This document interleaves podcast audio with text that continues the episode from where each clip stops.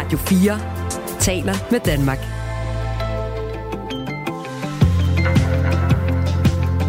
Velkommen til Radio 4 morgen. Første retsmøde mod Donald Trump øh, skal vi have et referat af om et øjeblik. Donald Trump er det jo så, som jo altså er anklaget for at ville stjæle valget i 2020.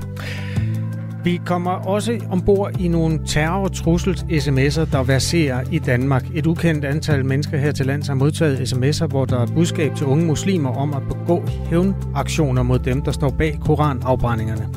Budskabet stammer angiveligt fra lederen af den paramilitære islamiske bevægelse Hezbollah, Hassan Nasrallah. Øhm, vi taler med en dansk professor, Sune Haugbølle. Han er professor i globale studier ved Roskilde Universitet og kender de her organisationer ret godt. Han vurderer faktisk, at det ikke er Hezbollah, der står bag. Og der skal jo ikke så meget til, øh, når først øh, stemningen er så varm, som den er i øjeblikket, for at noget det kan øh, ja, slå en gnist. Det vender vi os mod om 17 minutter her i Radio 4 morgen. Lisette Rigsgaard-sagen vil definere fagbevægelsen i lang tid fremover. FH's øh, håndtering af Lisette Rigsgaard-sagen har betydning langt ud over egne rækker, vurderer en mand, der tidligere har siddet som presse- og kommunikationschef i netop fagbevægelsens hovedorganisation. Han påpeger, at sagen især har betydning for fagbevægelsens omdømme hos de 72 procent af lønmodtagerne under 25 år, som ikke er med i en fagforening. Det er ikke sikkert, at de bliver lukket ind, øh, lukket ind af den type sager her. Der kommer også til at optræde et menneske ved navn Anders Vistisen, der er udenrigsordfører hos Dansk Folkeparti i den her time af Radio 4 morgen. For fire år siden forbød Dansk Folkeparti et af sine fremtrædende medlemmer at brænde en koran. Og forbuddet gælder altså stadig medlemmerne, trods et kamp i øjeblikket for, at det skal være tilladt for alle andre. Erik Høgh Sørensen, øh, som var øh, formandskandidat i Dansk Folkeparti ved det for nyligt overståede formandsvalg, som Morten Messerschmidt han vandt. Han øh, varslede på et tidspunkt, at han var klar til at brænde koraner, men det fik man altså ikke noget grønt lys for på det tidspunkt. Om der er øh, en dobbeltmoral i det, tester vi om cirka 40 minutter i Radio 4 morgen. Husk, du kan skrive herind, hvis du har supplementer eller inputs eller kommentarer til noget af det, du hører i det her øh, billede af nyhederne den her fredag den 4. august. Velkommen til. Mit navn er Kasper Harbo. Du lytter til Radio 4 morgen. Ikke skyldig. Not guilty. Det var svaret fra Donald Trump på de fire forhold, han er tiltalt for, øhm, da han ved et retsmøde i aftes skulle forholde sig til dem. I aftes dansk tid, vil at mærke, dag i USA. Konkret mener anklagerne, at Donald Trump har prøvet at angribe demokratiet ved at få øh, præsidentvalget omstødt og opfordrer til stormløbet på kongressen. Det skulle være sket i forbindelse med præsidentvalget i 2020 og det efterfølgende stormløb. Donald Trump blev på det tidspunkt løsladt på en række betingelser. Undskyld, han blev efterfølgende, altså i aftes, øh, løsladt på en række betingelser, heriblandt at han ikke begår yderligere kriminalitet. Han talte med den fremmødte presse bagefter. This is a persecution of a political opponent. This was never supposed to happen in America. This is the persecution of the person that's leading by very, very substantial numbers in the Republican primary and leading Biden by a lot. So if you can't beat him, you persecute him or you prosecute him. We can't let this happen. Det her det er en forfølgelse af en politisk modstander. Det burde aldrig være sket i USA, og det er vel at mærke den person, der fører stort, siger Donald Trump, i det republikanske kapløb om at blive præsidentkandidat, og i øvrigt fører kæmpestort over Joe Biden, er altså valganalysen, præ-valganalysen fra øh, Donald Trump. Anne Alling er journalister med os fra USA. Godmorgen. Godmorgen. Hvad hæftede du der mest ved ved det indledende retsmøde mod Donald Trump? Jeg tror faktisk, jeg hæftede mig ved, at det, det føles som om, vi havde set det, det hele før. Det er tredje gang på, på bare tre måneder, at, øh, at Trump han altså skal møde op i en, øh, i en retssal til det her første retsmøde. Øhm, og det i sig selv, at, øh, at, det nær, at det nærmest var normalt, at vi vidste, hvad der skete lidt, fordi det her det er sket to gange før, jamen det er historisk i sig selv. Den, øh, den sag, som han mødte op til i går, overskriften for anklageskriftet, den lyder United States versus Donald Trump, altså USA mod Donald Trump. Det er aldrig nogensinde sket før, at der føres en sådan sag mod en tidligere præsident, men altså, vi ser det nu ske i, i går, og for en måned siden, jamen der var der en anden sag med samme overskrift øh, og så altså retssagen, som også bliver skal til at føres mod Trump nu i, i New York. Så altså denne her historie, som bliver skrevet øh, igen og igen, og en præsident, som bliver ved med at nægte sin, øh, sin uskyld, og så altså hans popularitet, som bliver ved med at, øh, at holde fast, øh, som, altså, som hans vælgere bliver ved med at holde fast i. Selvom det her kan føles som en form for underlig hverdag, at en tidligere præsident altså står i skranken gang på gang, så det her den mest alvorlige af sagerne. Hvorfor er det det? Ja, denne her sag, den bliver altså netop af eksperter betegnet som, som den mest alvorlige af, af de her sager mod Trump indtil videre. Og man taler allerede nu om, at denne her retssag, jamen, det vil blive den største i USA's historie, og i den grad en, der vil gå over i, øh, i historien. Og det handler om, at altså, det skyldes, at denne her sag, den handler om det mest fundamentale i demokratiet. Altså den handler om, at man i anklageskriftet siger, at Trump han simpelthen har forsøgt altså at modarbejde valgresultatet, har forsøgt at, og, altså, og, og, omvælte i et valg, og i stedet for, at, øh, at Biden vandt valget, som, som, som stemmetallene siger, at han gjorde, jamen så forsøge at finde en måde, hvor at Trump han altså kunne sige, at han havde vundet. Og det er jo altså det mest fundamentale i et demokrati, at når vælgerne de går til stemmeurnen for at stemme, at så kan de, så kan de stole på, at, øh, at det bliver gjort på, på ordentlig vis. Og det er altså her, hvor at, øh, at anklageskriftet siger, at, at Trump han simpelthen har forsøgt at forbryde sig mod det mest fundamentale i demokratiet. Og det gør, at, øh, at det er så fundamental en sag, og så netop altså, at det er en tidligere amerikansk præsident og en potentielt kommende amerikansk præsident, han er jo den førende republikanske kandidat lige nu, jamen det gør, at denne her sag er, er, er historisk og er den største øh, af de flere sager, som, som bliver ført mod Trump lige nu. Der er fire forhold, øh, Donald Trump er tiltalt for. At lave en sammensværgelse med det formål at bedrage USA. At lave en sammensværgelse for at forhindre en officiel sag. Hindring af og forsøg på at hindre en officiel procedure, og så lave en sammensværgelse mod rettigheder. Øh, han anklages blandt andet for at påvirke vidner. Øhm, den amerikanske befolkning er jo meget delt, og jura og politik kan være enormt øh, svært at øh, skille fra hinanden, når det kommer til sådan nogle sager her. Hvordan har den amerikanske befolkning reageret på de her meget alvorlige tiltaler? De har reageret meget på samme måde, som de har reageret over de første to andre sager, og det er altså i en i en dyb øh, splittet øh, befolkning. Der er helt sikkert, der er mange amerikanere, som, som jubler over de her tiltaler og mener, at det er på høje tid, at der, at der, bliver, for, at der bliver ført sag an mod Trump, og de mener, at han helt sikkert er skyldig og håber på, at det her det vil være en måde at stoppe ham fra at, at komme til magten igen.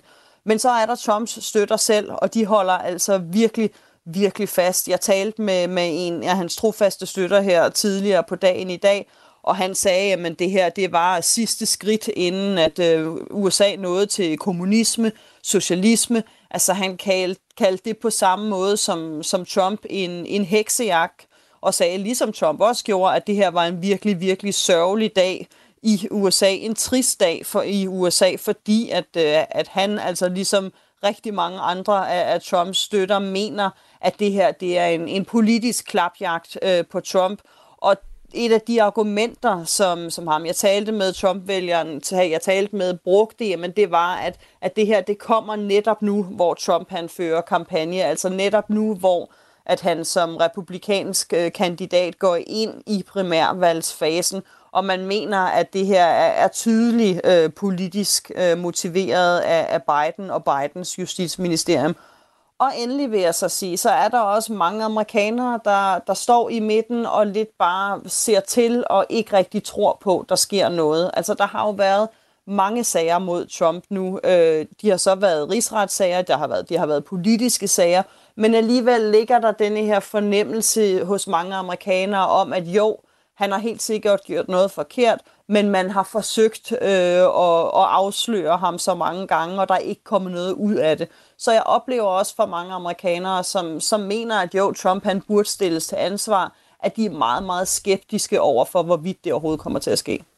Hvad skal der ske, for at det her kommer til at påvirke? Altså udover at det tilsyneladende er noget, som kan påvirke hans øh, brand, enten positivt eller negativt. Hvad, hvad, hvordan kan det så påvirke hans chancer for at blive præsident? Altså, er der udsigt til, at en dom for eksempel vil kunne sætte en stopper for det? Det er det helt store øh, juridiske spørgsmål, og der sidder altså virkelig øh, juridiske eksperter rundt i hele USA og, og virkelig har en hovedpine lige nu, fordi at det her, det jo ikke er sket før, og man kan derfor ligesom ikke scroll tilbage i, øh, i historien og se, jamen, hvordan gjorde vi sidste gang det her det skete, fordi det aldrig er sket før.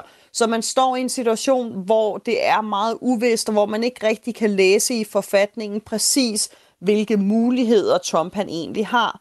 Det, som Trump han selv håber og satser på og taler om, og som hans støtter også taler om, det er, at hvis han bliver valgt til præsident, at han så kan benåde sig selv, hvis der allerede er faldet en dom i de her sager, eller at han kan gå ind øh, og indsætte et nyt justitsministerium, og så få dem til at droppe de her sager. Så det er det, som, som Trump han i den grad satser på. Der er rigtig mange detaljer ved det, blandt andet, at en øh, præsident han kun kan blande sig i føderale sager. Han kan ikke gå ind og blande sig i, i sager, der, der foregår nede på delstatsniveau, som blandt andet sagen i, i New York gør, den som handler om pornostjernen Stormy Daniels, og så også den sag, som man regner med vil komme inden for de næste par dage, måske de næste par uger, nede i, i Georgia. Og derudover, jamen, så er der hele diskussionen om, hvorvidt Trump han egentlig vil kunne benåde sig selv. Øh, er det muligt at gøre det, så skal højesteret måske også ind over. Og igen, jamen, så er det noget, som man ikke har prøvet før, så der arbejdes på højtryk lige nu øh, blandt de, de diverse juraprofessorer i USA for at prøve at finde ud af præcis, hvad forfatningen egentlig siger om det her. Og lige nu, jamen, mm. der ved vi det simpelthen ikke. Tak, Anne Alling. Velbekomme. Journalist i øh, USA befinder sig i Tennessee lige i øjeblikket, hvor dagen jo går på held.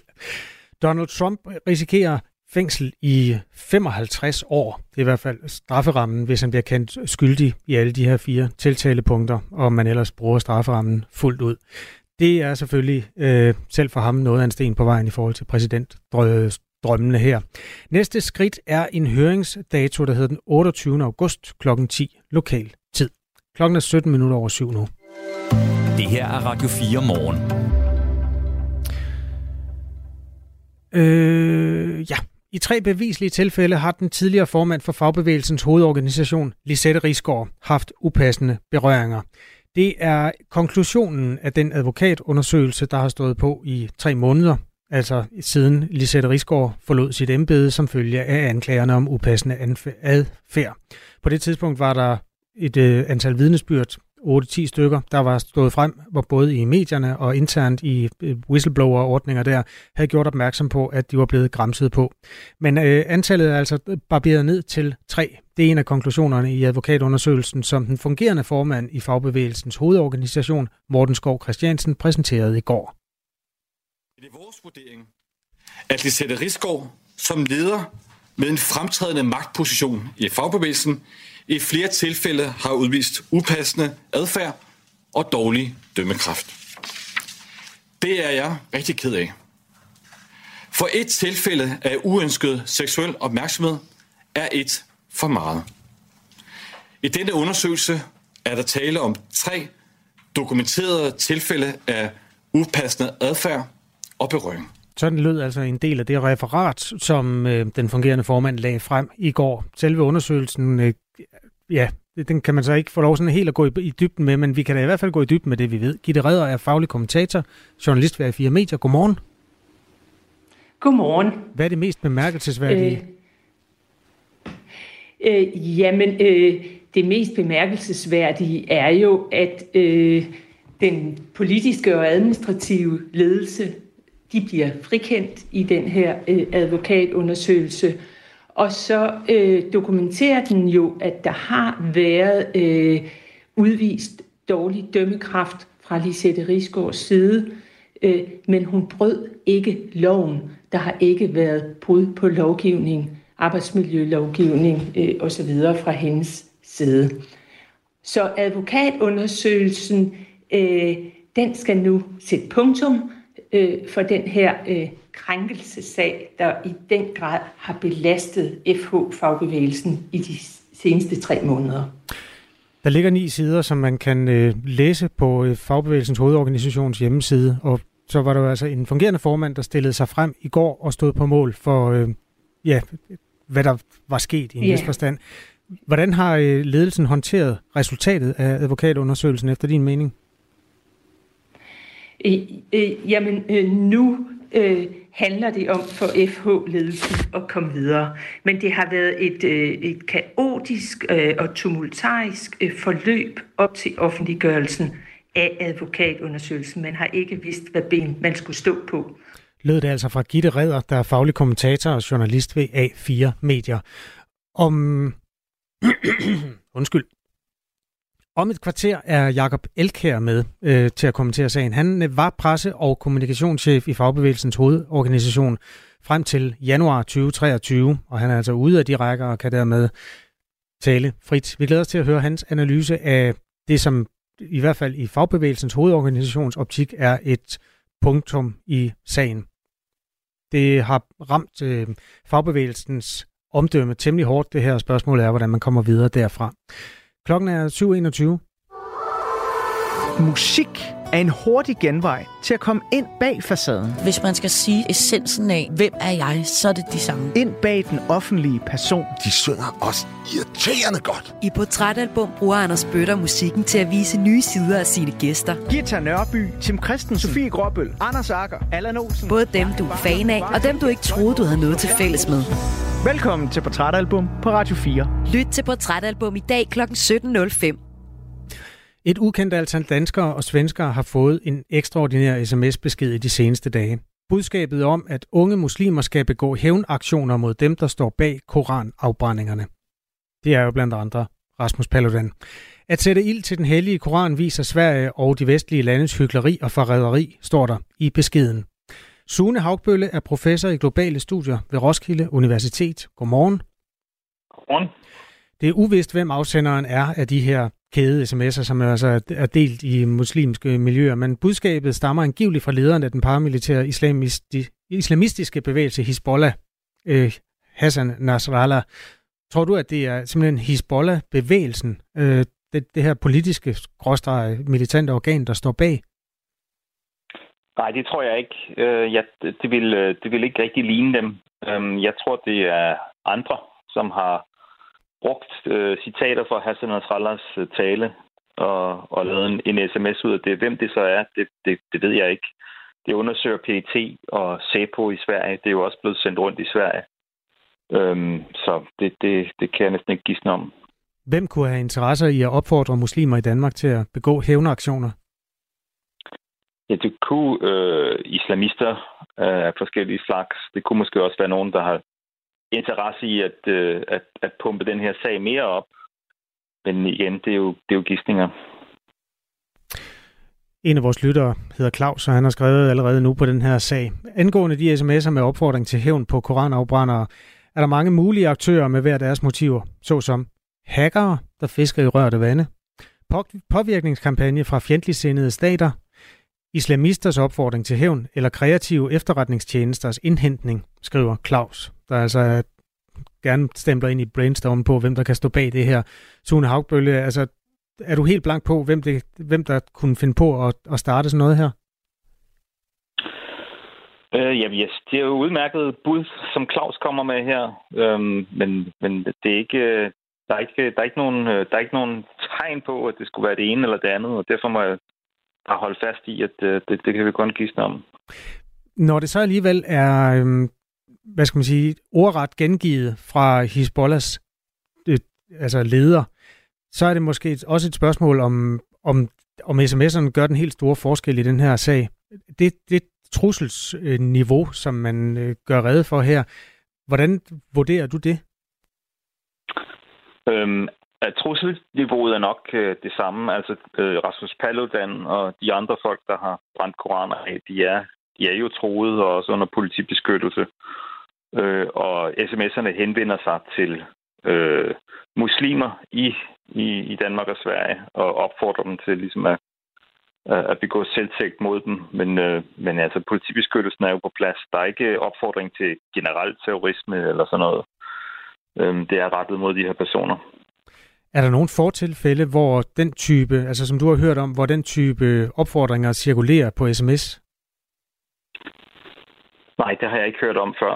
Øhm, men men øhm, altså det, det bringer mindelser om selvfølgelig, det er jo øh, Mohammed-krisen, hvor, øh, hvor muslimske ledere i Mellemøsten øh, begynder at komme med udtalelser, øh, som, som hvad skal jeg sige, øh, øger trusselsniveauet og, og pisker øh, stemningen op yderligere. Øh, og der har, altså, der har været udtalelser fra forskellige muslimske ledere, men så bliver det remixet af forskellige medier, og så øh, kommer det ud i en bredere, øh, i en bredere sammenhæng. Og det, at, øh, at vi snakker om det lige nu, det gør det jo, gør jo også, at der er endnu flere, der kommer til at høre om det. Mm. Og det, det er jo det, der er meningen, kan man sige. Rasmus Paludan har også hørt om det her, og Ekstrabladet har talt med ham. Han siger til Ekstrabladet, nu har jeg jo været på Al-Qaidas dødsliste siden 2020, og 3. februar i år fjernede PET mig fra offentligheden, fordi de mente, at truslerne mod mig var så alvorlige, at det var farligt, at jeg overhovedet blev set offentligt. Truslerne er selvfølgelig ubehagelige, men man må også bare sige, at de er forventelige, siger Rasmus Paludan. Han refererer jo også til, at der har været nogle sms'er med dusør på ham, og, og et, et beløb på 350.000 kroner har cirkuleret der. Og det kommenterer Rasmus Paludan ved at sige, at det beløb er alt for lavt. Det burde være 2 milliarder. Øh, så på den måde tager han det jo sådan med, med knusende ro. Øh, skal man være bekymret for mere terror i Danmark, når den her type dialog, eller hvad man skal kalde det, finder sted? Ja, jeg synes godt, vi kan være lidt bekymrede. Jeg ved ikke, det lader til, at der er sendt mange af de her sms'er ud. Øh, jeg tror, de fleste muslimer i Danmark vil være ret øh, ligeglade med det. Men øhm, det er jo, det er jo bekymrende, bekymrende, at der begynder at komme sådan nogle dynamikker, øh, hvor budskaber fra Mellemøsten ligesom bliver givet videre, og at der er nogen, der forsøger på at, øh, at piske stemningen op til, til, øh, til højder, som, vi ikke som den her krise slet ikke har nået endnu i forhold til Mohammed-krisen i 2005 og 6. Så jeg synes, det er, det er et lidt bekymrende udvikling, men jeg vil også sige, at øh, man skal tage det lidt med grænsalt. Øh, det er et citat fra Hassan Nasrallahs tale, som egentlig ikke er blevet brugt eller gengivet særlig meget i libanesiske medier. Altså, det er ikke, det er ikke fordi, at det, det er forsidestof i Libanon overhovedet det er en lille snippet fra øh, en lille, en lille bid fra hans tale, hvor han, hvor han siger, at øh, det er hyklerisk, at Danmark og Sverige de tillader øh, afbrændingerne og forbyder dem på samme tid. Og så siger han, at øh, øh, Organisationen for Islamisk øh, Samarbejde, de ikke gjorde nok ved sagen, og derfor kan det være nødvendigt, øh, at muslimer tager sagen i egen hånd. Og, og det er ligesom det, øh, han siger om det. Øh, og det er ikke blevet de er ikke blevet videregivet særlig meget. Nu bliver det så videregivet, fordi det bliver sendt ud på den her måde. Mm. Øhm, men det er det, der er i det. Tak skal du have, fordi du vil være med i Radio 4 Morgen, Sune Hagbølle. Selv tak. Professor i globale studier ved Roskilde Universitet, øh, som altså maner til ro omkring de her sms'er, som er en eller anden indirekte opfordring til at begå en terrorhandling mod nogle af de mennesker, der brænder koraner af. Philip fra Svendborg, Svendborg er en af mange, der har skrevet ind for at høre om et kommende angreb øh, er noget, man skal gå at være bekymret for nu. Og budskabet var altså, lad være med det. Ikke desto mindre er bekymring og frygt jo en del af terrorens væsen, så i den forstand er det allerede en, en effekt, hvis man går og bliver bekymret. Øhm, en fredelig fredag i Danmark er det heldigvis klokken 7.28. Det her er Radio 4 morgen. Jeg vil lige øh, reklamere en lille smule om et indslag, der finder sted om godt en time. Fordi øh, påstandene har jo føget til højre og venstre i den her koranafbrændingsdebat, hvor indgrebene et, øh, et ja, eller for stort et indgreb i de danske frihedsrettigheder er det egentlig at forbyde det her. Dansk Folkeparti's Anders Vistisen sagde sådan her i går morges i Radio 4 morgen. Ja, det handler om, at man for første gang siden besættelsen altså ønsker at indskrænke danske frihedsrettigheder. Det er en ret afgørende ting i vores demokrati og samfund. Det er første gang siden besættelsen, altså 1945, at man indskrænker danske frihedsrettigheder, sagde Anders Vistisen.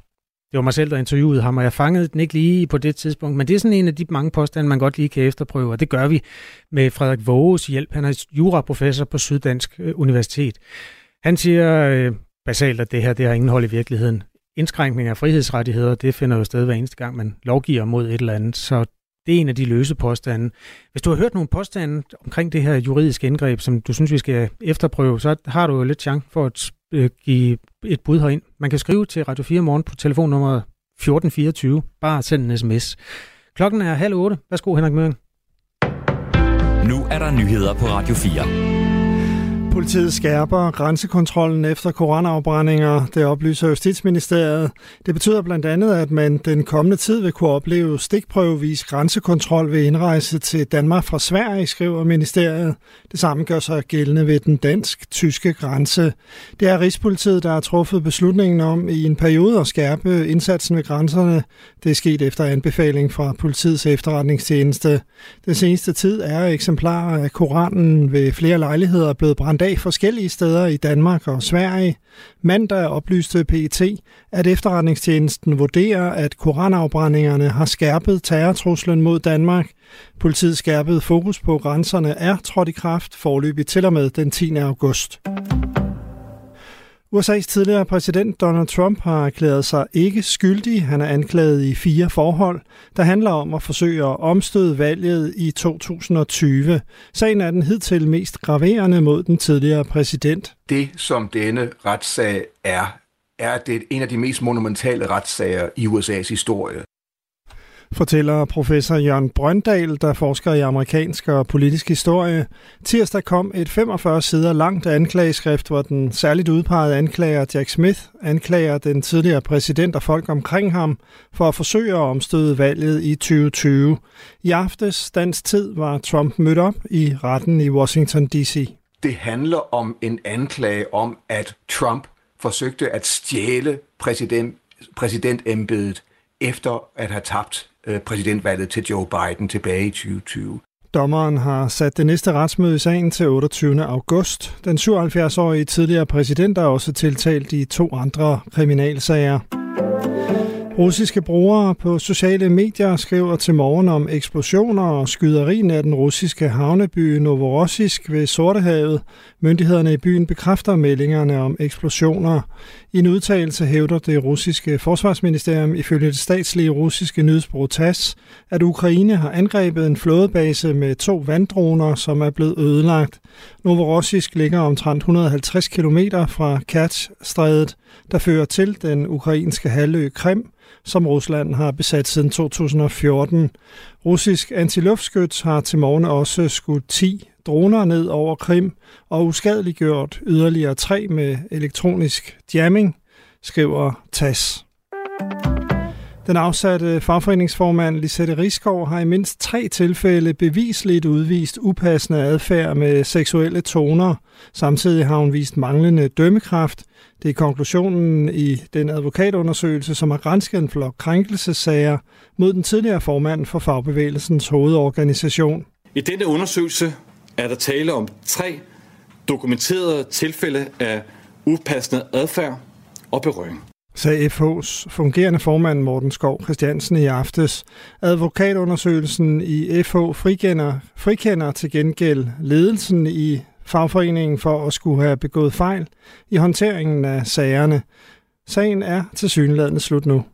Advokatundersøgelsen vurderer, at der ikke har været tale om handlinger, hvor der er brud på lovgivningen. Lisette Risgaard skriver på sin Facebook-profil, at hun ikke har oplevet situationerne sådan, og hun har aldrig haft til hensigt at krænke nogen. Mest skyde med enkelte byer, men også øh, lidt sol, 17-22 grader og lidt til frisk vind omkring vest i aften og i nat. Fortsat mest skyde med enkelte byer. Du lytter til Radio 4 morgen. Husk, du kan skrive en sms til os på 1424. Tre gange har Lisette Risgaard brugt sin magt til at udvise dårlig adfærd. Det var konklusionen, eller måske en af dem, i den her uvildige advokatundersøgelse af den tidligere formand for Fagbevægelsens hovedorganisation. Den blev præsenteret i aftes, og der ligger ni sider på nettet, man kan læse. Selve undersøgelsen er over 300 sider, men øh, de ni centrale sider skulle angiveligt kunne øh, øh gøre rede for det. Og den fungerende formand for FH, Morten Skov Christiansen, han øh, førte ordet i går. Det er vores vurdering, at Lisette Rigsgaard som leder med en fremtrædende magtposition i fagbevægelsen i flere tilfælde har udvist upassende adfærd og dårlig dømmekraft. Det er jeg rigtig ked af. For et tilfælde af uønsket seksuel opmærksomhed er et for meget. I denne undersøgelse er der tale om tre dokumenterede tilfælde af upassende adfærd og berøring. Jakob Elkær var presse- og kommunikationschef i Fagbevægelsens hovedorganisation frem til januar i år. Godmorgen. Godmorgen. Det kan være, vi lige skal deklarere, hvad du kan snakke om, og hvad du ikke kan snakke om, fordi der er tit nogle klausuler, når man har besiddet et eller andet job. Øhm, du, vi... ja, jeg, jeg, jeg snakker ikke om, om det, der skete internt i FH, da jeg var der. Øh, det, jeg, det, jeg har en, øh, det, jeg har tilladt mig at have en holdning til, det er sådan det fremadrettede. Mm. Øh, fordi FH jo har ligesom været ude at sige i store dagbladsannoncer og så videre, at de vil stå i spidsen for at bekæmpe øh, seksuel chikane. Og, øh, Lad os og tale om det så. Ja, ja, ja. Lad os gøre det. Jakob Elkær, øh, du var med på det her pressemøde i aftes, og eftersom du har arbejdet med strategi... Nej, jeg var og... ikke med på pressemødet. Jeg sad derhjemme og, og Nå, kiggede... undskyld, ja, du så med på pressemødet. Ja, det... Jeg så med på pressemødet, ja. øhm, og med din baggrund i at skulle formulere strategier og, og være med til at gøre øh, fagbevægelsen til en overbevisende organisation, hvad, hvad er så din, dit, hold, dit indtryk af det, du så i går? Øh, mit indtryk af det, jeg så, var, at, at de mennesker, der står der, vil, vil gerne have ryddet op i det her. Helt tydeligt. Øh, samtidig så var det jo, jeg, jeg gik ud og sagde til dem det er, vær nu så åbne, I overhovedet kan. Nu ligger der et ni siders referat øh, inde på, på hjemmesiden, og der er over 300 sider i rapporten. Og jeg synes ikke, at jeg får svar på nogle helt centrale spørgsmål. Og jeg undrer mig også over, hvis man nu vil have fat i de unge. De unge vender jo fagbevægelsen ryggen i høj grad. Det er kun cirka hver fire af unge under 25, der er i arbejde, har et lønmodtagerjob, der gider være med i fagbevægelsen. Det er jo et kæmpe problem. Den danske model dør, hvis ikke det bliver vendt. Og hvis de unge sad og så det der, blev de så overbevist, når de blev spurgt direkte, om det var en krænkelse at tage nogen på røven. Og det var der faktisk ikke nogen, der ville svare helt klart ja til. Det er en krænkelse. Der kom nogle meget vævende svar. Øh, samtidig med, at de har gået ud og sagt, at det er dem, det er dem der skal Altså, de vil bekæmpe sexchikane i vores samfund, og de skal jo være garanten for lønmodtagerne. Det er dem, du og jeg skal gå til, hvis vi føler os krænket. Og der synes jeg, de var en lille smule vage, at de ikke kunne sige, selvfølgelig er det en krænkelse at blive taget på røven. Lisette Rigsgaard har jo også ytret sig de seneste dage, fordi hun fik øh, lov at tale ud, kan man måske sige, i mediet Finans øh, et par dage inden den her kom, hvor hun jo tog på fuldstændig afstand fra sine egne undskyldninger dengang, og nu ja. den rensede sig selv så godt hun kunne. Det er jo ikke en del af kommunikationen fra fagbevægelsens hovedorganisation, men det er jo en del af sådan hele det lydbillede, man, man skal forholde sig til. Hvordan vurderer du det input? Øh, jamen det... altså nu Lisette jo, jo fortid i FH, og, øh, og jeg, jeg har ikke lyst til at give hende karakterer for det der, men det er klart, at det samlede billede, der står tilbage, det skal jo helst være for det unge menneske, der er ude på arbejdspladser, og der er meget seksuel chikane i Danmark. Også rigtig meget af det, vi ikke hører om mm. øh, i bagerbutikker osv. Vi har hørt rigtig meget om sexchikane på de bonede gulve, men ude på helt almindelige danske arbejdspladser er det her altså et rigtigt problem. Og det er et rigtigt problem, som rigtig mange unge også støder på i restaurationsbranchen osv. Og når de så kigger på det samlede billede, er det de her mennesker, der kæmper for mig, så er jeg ikke sikker på, at de står stærkt nok. Øh, så kunne jeg så, det jeg ligesom har gjort mig til talsmand for, det er også, nu har man lavet et referat på de her ni sider, som I sagde, af en 300 siders rapport. Øh, det man har sagt fra fagbevægelsen, det er, at hvis nogen har en oplevelse, så skal man, altså, så skal man lytte til den, og til, hvis folk føler sig krænket, så er der en grund til det, så har de et kodex, der siger, at det er man nødt til at tage alvorligt og lytte til. Men det, der alligevel står i rapporten, det er jo, at de 25 henvendelser, de har fået, der er det kun fem af dem, som, hvor de ligesom siger, det her det er i sådan advokatmæssig forstand noget, vi synes er en krænkelse. Eller tre af dem faktisk. Der er to af dem, der sådan er på kanten. Øh, og der er 20 unge, eller der er 20 mennesker, der har lavet en indberetning, der så ikke er blevet anerkendt i advokatmæssig forstand som noget, der er problematisk. Og de kunne jo nok godt tænke sig, tror jeg, de her mennesker, at få en forklaring. Og det får de jo ikke, fordi det, jo, det ligger jo stadigvæk hen i mørke, fordi vi får ikke hele Altså, vi får ikke hele billedet i det, der er lagt frem. Øh, en anden ting er i forhold til den interne proces i FH. Der er kun en enkelt side, og den side er, altså, det er ret overfladisk, hvad der står om det. Det har FH udlagt som om, at de er blevet frikendt. Øh, det, der rent faktisk står, det er, at der kun har været en formel sag. Der står ikke noget om det uformelle. Og samtidig siger FH selv, at nu skal de have nu skal de have en proces med det interne, hvor de skal have øh, de skal have nogle interne processer, hvor de bliver bedre til at håndtere sexchikane osv. Hvorfor skal de have det, hvis der ikke har været nogen problemer? Der synes jeg godt, vi kunne have fået mere at vide simpelthen. Der er to ting i det, du fortæller her, Jakob Elkær. Lad os lige øh, dele dem op, og så starte med det, du begyndte med. Altså, at der rent juridisk var der måske ikke noget at komme efter i alle 25 sager, men, øh, og det, det er jo der, advokaterne så har skyndet, at, at øh, de hører hjemme i en bunke, og de 20 andre, de hører hjemme i en anden. Men det er så den øh, konklusion, HK, øh, ikke HK, men altså Fagbevægelsens hovedorganisation overtager. Ja. Og, og det, hvorfor er det en fejl, at han, at han så siger, Morten Skov Christiansen, at der, der kun er tre, øh, hun kun tre gange har opført sig upassende? Jeg siger ikke, at det er en fejl. Fordi det er jo rigtigt, i advokatmæssig forstand er der det. Men FH siger jo selv, de har et kodex, der siger, at vi skal tage, hvis folk føler sig krænket, så må vi tage den oplevelse alvorligt og lytte til den. Det er den krænkede, der definerer, om der er en krænkelse. Øh, og så er der så et spænd til, at man siger, at der er kun fem af de her sager, der juridisk gælder. Og det jeg bare siger, det er, at de 20, der har indberettet noget, som de har oplevet som en krænkelse, ellers ville de jo ikke have indberettet det til advokatundersøgelsen, de får ikke en forklaring. Mm. 56 mennesker er blevet interviewet i forbindelse med den her advokatundersøgelse. Der er fire, der er blevet interviewet igen i supplerende interviews, og så er der nogen, der har besvaret nogle skriftlige spørgsmål. Det er Kroman Rømert, advokatfirmaet, der står bag undersøgelsen, og øh, man siger, at man har modtaget relevante indberetninger fra 18 mennesker, og desuden kontaktet 50. Så der er altså masser af mennesker, der medvirker i det her. Det, der også er det interessante, det er, hvorvidt man i ledelsen af fagbevægelsen har vidst, at Lisette Risgaard havde en tendens til at opføre sig upassende. Det er der jo faktisk mennesker, der har stået frem i pressen og sagt, at det var en kendt sag. Det er så det, som der også skal ryddes op i nu. Øh, sig lige noget mere om, om det, du var inde på der. En forklaring på, i den, det der ligger, den ene side, der ligger, der står bare, at den ene sag, der er blevet formelt håndteret i FH, at den er sådan set håndteret i orden. Det, det, det er udlægning, det synes jeg egentlig er fair nok at udlægge det sådan, at det er det, der står i den side, vi ser. Men, men vi får ikke noget at vide om det uformelle. Fordi kan der have været så mange sager, som der åbenbart er, øh, hvor advokaterne også siger, at vi kan ikke sige, at, at sagerne ikke er der. Altså det er ikke bevist, at de ikke har været der, dem vi ikke siger er beviste. De er heller ikke modbeviste, kan man sige.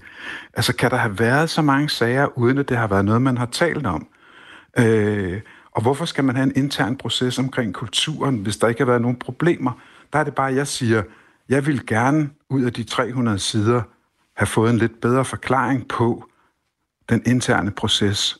Fordi Morten Skov Christiansen skal jo stå på mål for altså den nuværende formand, at man bruger en masse øh, af medlemspenge på at lave nogle interne processer. Hvorfor gør man det, hvis der ikke var noget galt? Vi prøver at række ud til Morten Skov Christiansen og se, hvordan han vil svare på det. Mor, øh, Jakob Elkær er altså tidligere presse- og kommunikationschef i Fagbevægelsens hovedorganisation. Hvordan skal FH efter din mening, hvis nu du sad i den der lidt varme stol, der skulle genoprette troværdighed og omdømme i fagbevægelsen, hvordan vil du så bære dig Åh, oh, den er svær. Øh, jamen altså, jeg, nu skal de jo vælge en formand.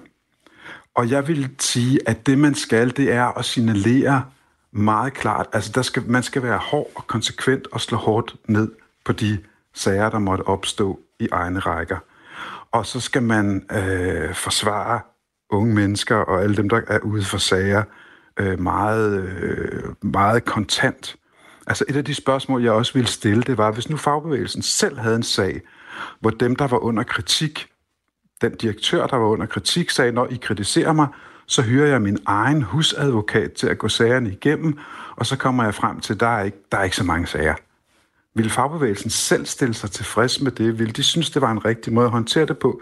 Vil de synes, at det var nok? Det er jeg ikke sikker på. Nu kan vi jo se, at Jeff har en af de her sager, så det får vi at vide, om de så tænker, om nu er det fint. Nu er der ikke længere en sag i forhold til, til vores medlem. Øh, de skal slå, altså, der skal slås hårdt ned. De er nødt til at være super konsekvente de kan ikke tåle slinger i valsen på det her punkt. Jakob Elkær, tak fordi du var med i Radio 4 morgen. Ja, ha' en god dag. Tak i lige måde. Kvart i otte er klokken. Det her er Radio 4 morgen. For fire år siden fik det nu forhenværende medlem af Dansk Folkeparti, Erik Høgh Sørensen, forbud af sin egen partitop i DF mod at brænde en koran. Grunden til, at det overhovedet blev til en sag, kom så af, at Erik Høgh Sørensen udtalte, at han ville overveje at gøre det, hvis Danmark blev ramt af et angreb af islamiske terrorister. Det skete ikke, men øh, debatten om, hvorvidt man må brænde koraner, blev også lukket hurtigt ned af Dansk Folkepartis øh, ledelse, hvor den daværende partisekretær udtalte, vi brænder ikke koraner af i Dansk Folkeparti. Den holdning gør sig stadig gældende den dag i dag. Erik Høgh Sørensen har siden meldt sig ud af Dansk Folkeparti og er jo et løsgænger nu i Jørgen Byråd. Men han er stadig kritisk anlagt over for den her nuværende debat om at forbyde koranafbrændinger. Jamen, den har jeg det skidt med, for jeg mener, at, øh, at det, der tales om, er et meget, meget væsentligt indgreb i øh, danskernes ytringsfrihed. Det er en glidebane uden lige. Hvad mener du så om, at man internt i Dansk Folkeparti ikke tillader det? Jamen, det undrer mig sådan set ikke, at jeg starte med at rose både Dansk Folkeparti og Nye Borgerlige for at, at egentlig foreslå det rigtige, nemlig en, for, øh, en folkeafstemning, så kan vi få det afgjort demokratisk en gang for alle. Men når det så er sagt, så synes jeg egentlig, at det er lidt underligt at kæmpe for en rettighed, som partiets medlemmer så ikke må, må benytte sig af.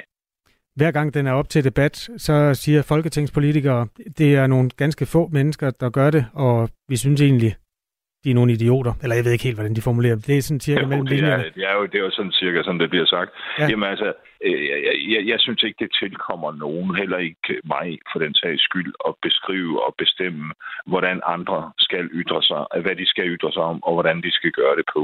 Så hvis nogen har lyst til at brænde en koran af, eller et dannebro af, eller en bibel, eller hvad det vil altså hvad snart sagt, hvad som helst, bare det sker inden for lovens øh, rammer herunder brandsikkerhed selvfølgelig, øh, så tilkommer det altså ikke os at fordømme andre for at gøre det. Og så er der jo også, synes jeg, der, der man bør have med hele tiden, at, at, at uh, Koranen er et skrift, som benyttes til utallige terrorhandlinger, til kvindeundertrykkelse og alt muligt andet uh, for, for andre former for vold af ekstremister som sikkert fejlfortolker Koranen, men ikke desto mindre, så er Koranen et symbol på undertrykkelse, også set med mine øjne. Så jeg altså ikke, hører ikke til dem, der, der, der fordømmer koranafbrændinger overhovedet. Jeg tror faktisk ikke, jeg står alene med den, øh, med den holdning, også selvom jeg ikke selv render rundt og brænder koraner af. Nej, det er ikke lykkedes at lokalisere ret mange mennesker, der brænder koraner af. Der er jo altså to, Nej. Øh, som er ret fremtrædende i Danmark. Hvor, var der ja. nogen i partiet dengang, som støttede dig i det, og som synes, det rent faktisk var en god idé? Øh, det tror jeg faktisk, det var. Øh, og det tror jeg, du vil finde i mange partier, ikke øh, bare øh, de nationalkonservative partier. Jeg tror faktisk, at folk er rigtig, rigtig trætte af den anmassende rolle, som islam spiller i Danmark. Og, øh, og hvis Koranen er sådan et, et symbol, så er det jo meget oplagt, at man benytter, benytter til det som et led i sin ytringsfrihed. Øh, men hvis man lige må, må, må føje til, hvad du lige sagde, så, mm så tror jeg faktisk, at den her korandebat kan være med til at fremkalde yderligere koranafbrændinger som en protest mod Mette Frederiksen og, og, og øh, Lars Løkke Rasmussen. Så jeg tror sådan set, de har større potentiale for at skabe en korankrise end selv Rasmus Paludan, for en ved, hver ved, han brænder koran af. Men jeg tror, at de fremprovokerer noget i danskerne, øh, desværre, som så netop kan skabe den korankrise, som, som de er bange for skal sprede sig fra Sverige. Og man kan også se, at i Sverige vil man jo ikke, så vidt jeg ved, øh, forbyde koranopbrændinger. Så det er et meget ekstremt, det som Lars Lykke og Mette Frederiksen har gang i. Men i den forstand var det også lidt ekstremt, det du oplevede internt i Dansk Folkeparti for fire år siden. Kan du fortælle lidt mere om forløbet, dengang du øh, lancerede din idé om at brænde koraner, og hvordan du fik besked om, at det var forbudt? Jo, men det foregik egentlig meget fredeligt, fordi det, øh, den måde, det foregik på, var, at på det tidspunkt øh, blev Koranen jo misbrugt øh, som begrundelse for en række terrorhandlinger øh, verden over. Og det er jo desværre ikke helt slut, men det er dog blevet mindre synes jeg, i, den, i de senere år. Øh, så, så jeg tænkte netop, som jeg også beskrev før, at, at, at øh, en koranafbrænding i tilfælde, og det var sådan, jeg formulerede det, øh, i tilfælde af et, et, et meget, meget blodigt og ekstremt terroranslag på dansk grund, så vi har da ikke udelukket, at jeg brændte koraner i protest netop mod den religion, som blev brugt som begrundelse for den sådan terrorangreb. Øh, og der fik jeg så den besked, at, at det måtte man ikke, og jeg sagde, at det passer, det, det skal jeg nok selv styre, om jeg vil om jeg gør. Ja, det sagde altså Erik Høgh Sørensen, der på det tidspunkt var med i Dansk Folkeparti og som i øvrigt også var formandskandidat indtil øh, det valg, som Morten Messerschmidt han øh, vandt. Og Erik Høgh Sørensen, han er ikke længere medlem af Dansk Folkeparti. Det er du, Anders Vistisen. Godmorgen. Ja, det er det i hvert fald. Udenrigsordfører hos øh, Dansk Folkeparti. Hvordan kan det være, at man ikke internt i partiet må brænde koraner, når man nu øh, kæmper så hårdt fra partiets side for, at øh, man skal have lov til at gøre det? Ja, altså kernen i ytringsfriheden er jo at forsvare øh, andre folks ret til at ytre noget, man er uenig i. Og det er også derfor, Dansk Folkeparti er stiftet på et grundlag, der hedder, at vi ønsker den størst mulige ytringsfrihed. Vi har altid gået ind for afskaffelse af både blasfemi og racismeparagraferne i den danske øh, straffelov, og det gør vi jo stadigvæk. Så, så hele kernen i øh, ytringsfriheden er jo at forsvare folks ret til at ytre sig også øh, på måder og omkring ting og emner, som går det store flertal midt imod. Og det er jo et ret principielt synspunkt, som vi jo anfægter, og derfor anfægter vi det også over for, for Rasmus Paludan og danske patrioter, at de har en ret til at bruge deres ytringsfrihed på den måde, som de finder bedst. Men det er ikke det, vi taler om. Vi taler om, at I forbyder jeres egne medlemmer at gøre det. Hvorfor forbyder I det? Altså, hvad er de gode argumenter for at ikke at gøre det? Jamen altså, vi forbyder ikke nogen at gøre det. Vi siger bare, at i Dansk Folkeparti brænder vi ikke koraner af. Vi synes egentlig, er det ikke at det, det samme relativ, som at forbyde det? Øh, Nej, det er det sådan set ikke, fordi vi kan jo ikke tage folks frihedsrettigheder fra dem. Vi siger, at Dansk Folkeparti brænder man ikke koraner af. Det er ikke en del af vores øh, politiske platform. Vi synes egentlig, det var bedre, at folk satte sig ned og læste de her koraner og så, hvor kvindeundertrykkende de var, hvordan de pådøver dødsstraf til øh, homoseksuelle og frafaldende og alle mulige andre frygtelige ting, der er i den øh, ideologi, der ligger bag øh, islam. Jamen, jeg tror Men, godt, vi forstår, hvorfor I ikke bryder jer om Koranen, men jeg skal bare forstå, hvor, hvorfor øh, jeres medlemmer så ikke må bruge den demokratiske ret, som I kæmper for lige i øjeblikket. Mm, Det må de da også øh, gerne. Det er bare ikke sikkert, at man kan være med med Dansk Folkeparti og så øh, kæmpe imod øh, det, partiet står for.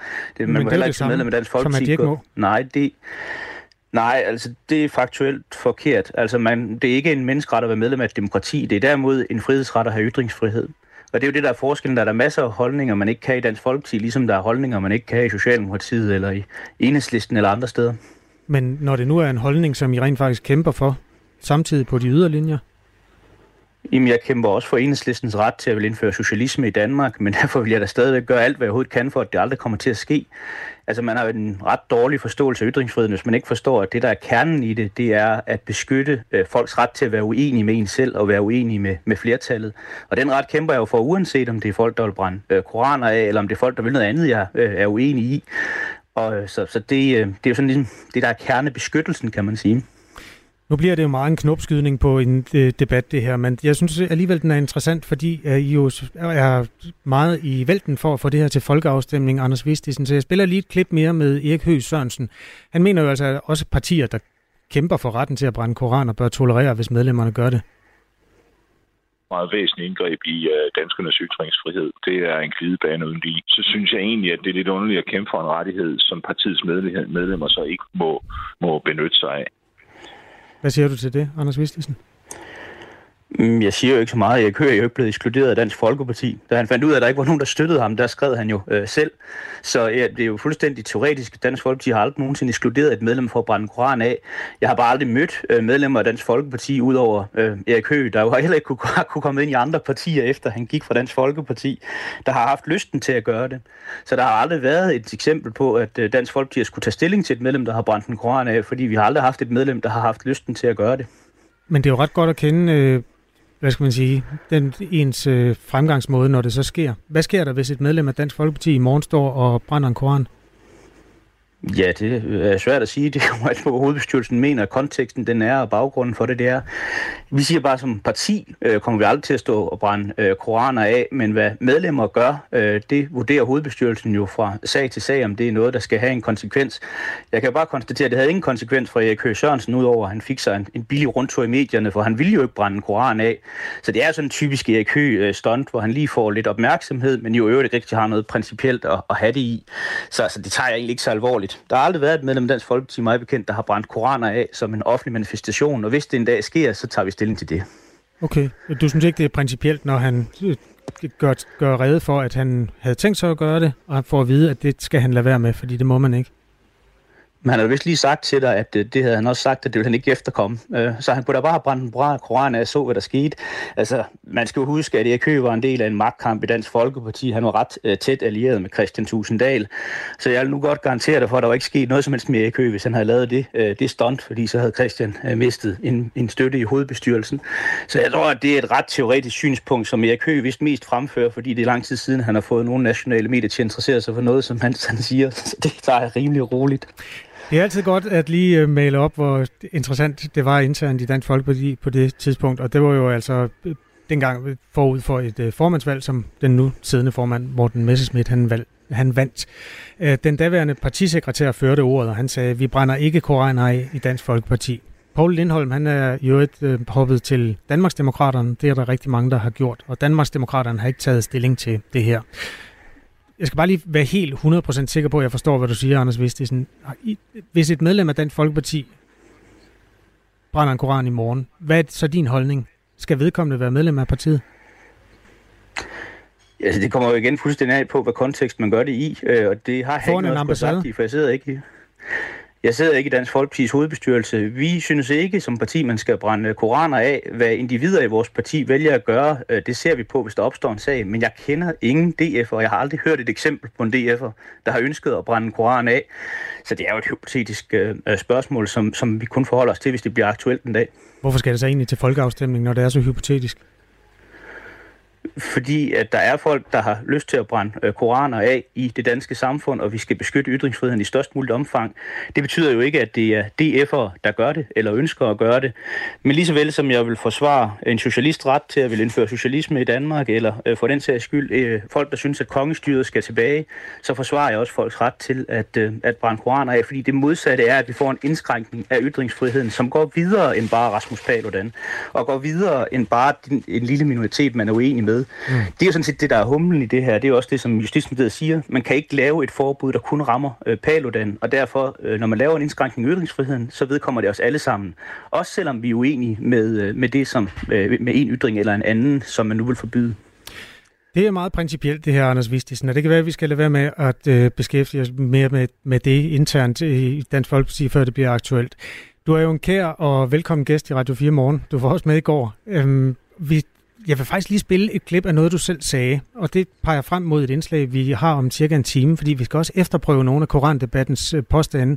Noget af det, du sagde i går, var... Ja, det handler om, at man for første gang siden besættelsen altså ønsker at indskrænke danske frihedsrettigheder. Det er en ret afgørende ting i vores demokrati og samfund.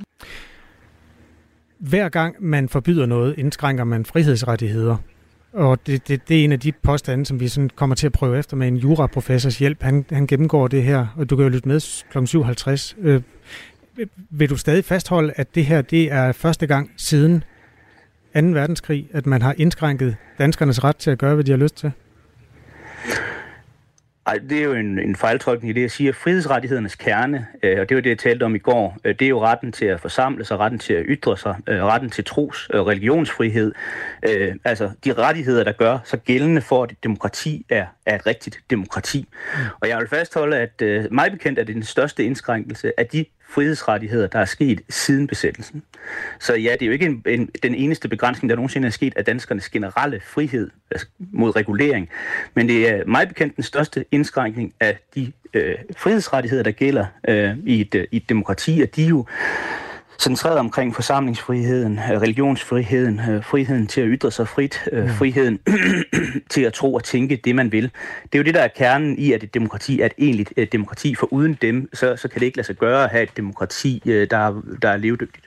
Okay, så jeres forbud mod bederum og jeres forbud mod tørklæder, som I har forsøgt at få igennem, hvordan skal man egentlig tolke dem i den sammenhæng, når du nu ikke vil indskrænke de basale friheds- og religionsrettigheder?